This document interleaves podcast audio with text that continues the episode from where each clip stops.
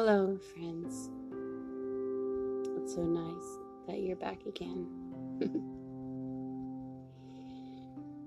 In the first podcast about the seed in the garden, and that seed being a relationship with Jesus Christ, in the midst of our pain, that our tears are watering that seed and germinating it into something that is a new life and so beautiful in a place where we feel like no life can even exist because of our pain.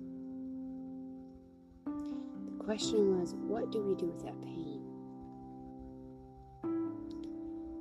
And I just want to share with you a story of many of what I have done with that pain. I was five months pregnant with a two year old and two stepchildren in my home when their father, my husband, my ex husband, decided to abandon ship and leave us all. He wiped out the bank account, and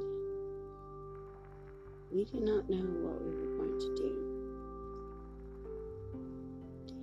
And in that time, I was five months pregnant. I had a child in my womb, in my body. Sat on the side of my bed, breathing.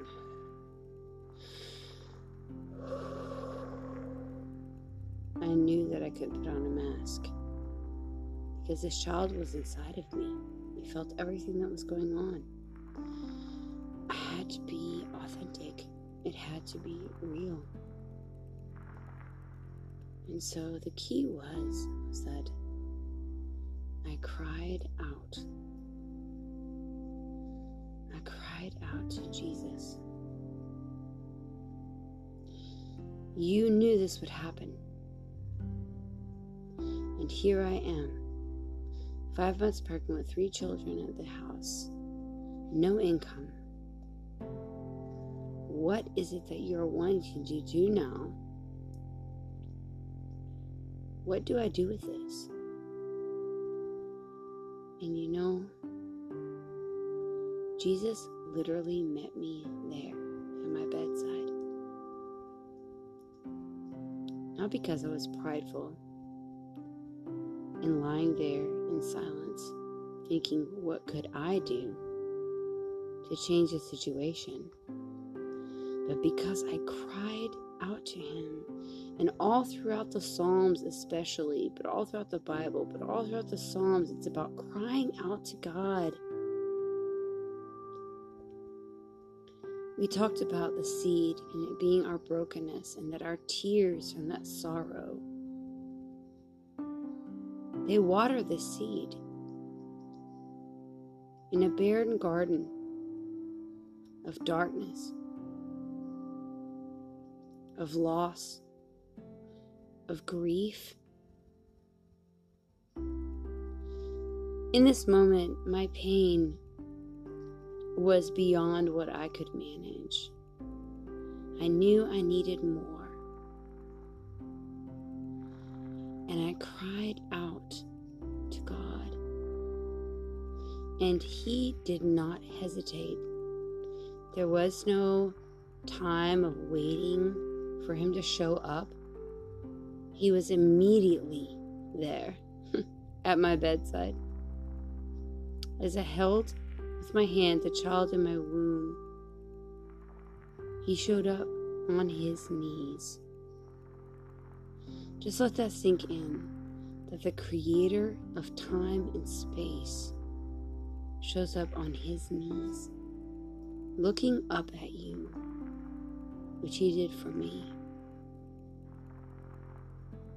It was very humbling the key was that I cried out in my pain. I cried out to something greater than me because I needed something greater than me. I was so desperate. I was so longing. I was alone. But as soon as I cried out to him, my heart's pain, he immediately was there. And he showed me that he had been there the whole time. He was just waiting for me to acknowledge his existence. Isn't it funny how we pray for things? We pray for healing, we pray for restoration, we pray for relief, we pray for comfort. And so many times we don't get that. And it's not because God isn't doing his job. It's because we are not putting our hearts in a position to expecting to receive his presence. The key is crying out to him, expecting his presence. And he will show up. He does show up without fail. And in that moment when he showed up on my bedside,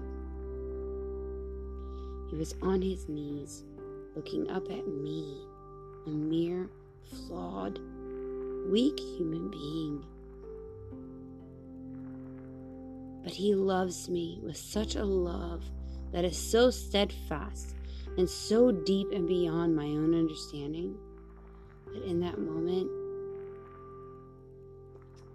he fully showed up for me to receive his love, a love beyond my understanding.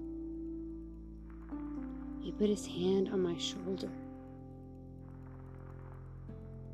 He said, I am the Abba Father. You are my child. And I hear you, I see you, and I feel your pain. None of your pain that you have ever experienced or are experiencing now is beyond what I have experienced. And he didn't say it in a prideful way, it was in a loving, humble, giving way a yearning way that he was yearning and waiting for me to want to receive, to come to a place of so much brokenness that he wanted me to put my soil and my heart into a tenderized position to want to receive the strength and the healing and the comfort and the provision and the power of the Holy Spirit that only the Holy Spirit can give. He wanted to give me that. It was up to me to put myself in a posture of receiving. And that word receiving is a key here. Because so many times we pray for things and they don't come, and we wonder why. God, do you not hear me? Do you not see me? Do you not understand? But in reality, we can sit there and we can bring our prayers to Him and then get up from the table and walk away and leave it there. Or we could sit at the table after we have made our requests and cried out to Him. And we can listen to receive and give Him room to give us healing, to give us room to hear His voice speak back to us. That is the whole purpose of the seed of relationship. It's communication. It's called I'm not just going to call you up on the phone and tell you my woes and hang up on you. It's called I am not hanging up and I am waiting. I am so desperate right now. I need answers. And so I'm going to cry out my heart to you in my pain. And with this seed of relationship that you've given me, what it is teaching me is to stop and wait and listen. And I promise you, when you do that, when we do that, if you just give it time, your full listening heart and ear, you will hear his voice on the other end. And it is undeniable. When that happens in that moment, we often fall into the enemy's dark ways of questioning. Do we really hear his voice? Is this actually Jesus speaking to me? Is this just my mind playing tricks on me? Is my pain translating something that is not real? Trust me. God has never, ever, ever failed to make his voice heard in an undeniable way. When I cry out to him, when we cry out to him, his word is his promise. He promises to come to our aid immediately, right then and there. He has so much to say to you. He had so much to say to me. Those are the building blocks to move forward out of the pit of my pain and into the healing restoration of His miraculous healing and love.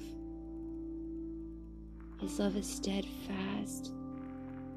And if we do not take the time to just wait and give Him room to show it to us, if we're so hurried and so busy and so just focused on calling in the request, but not dialed into the reception of His voice, we miss the answer.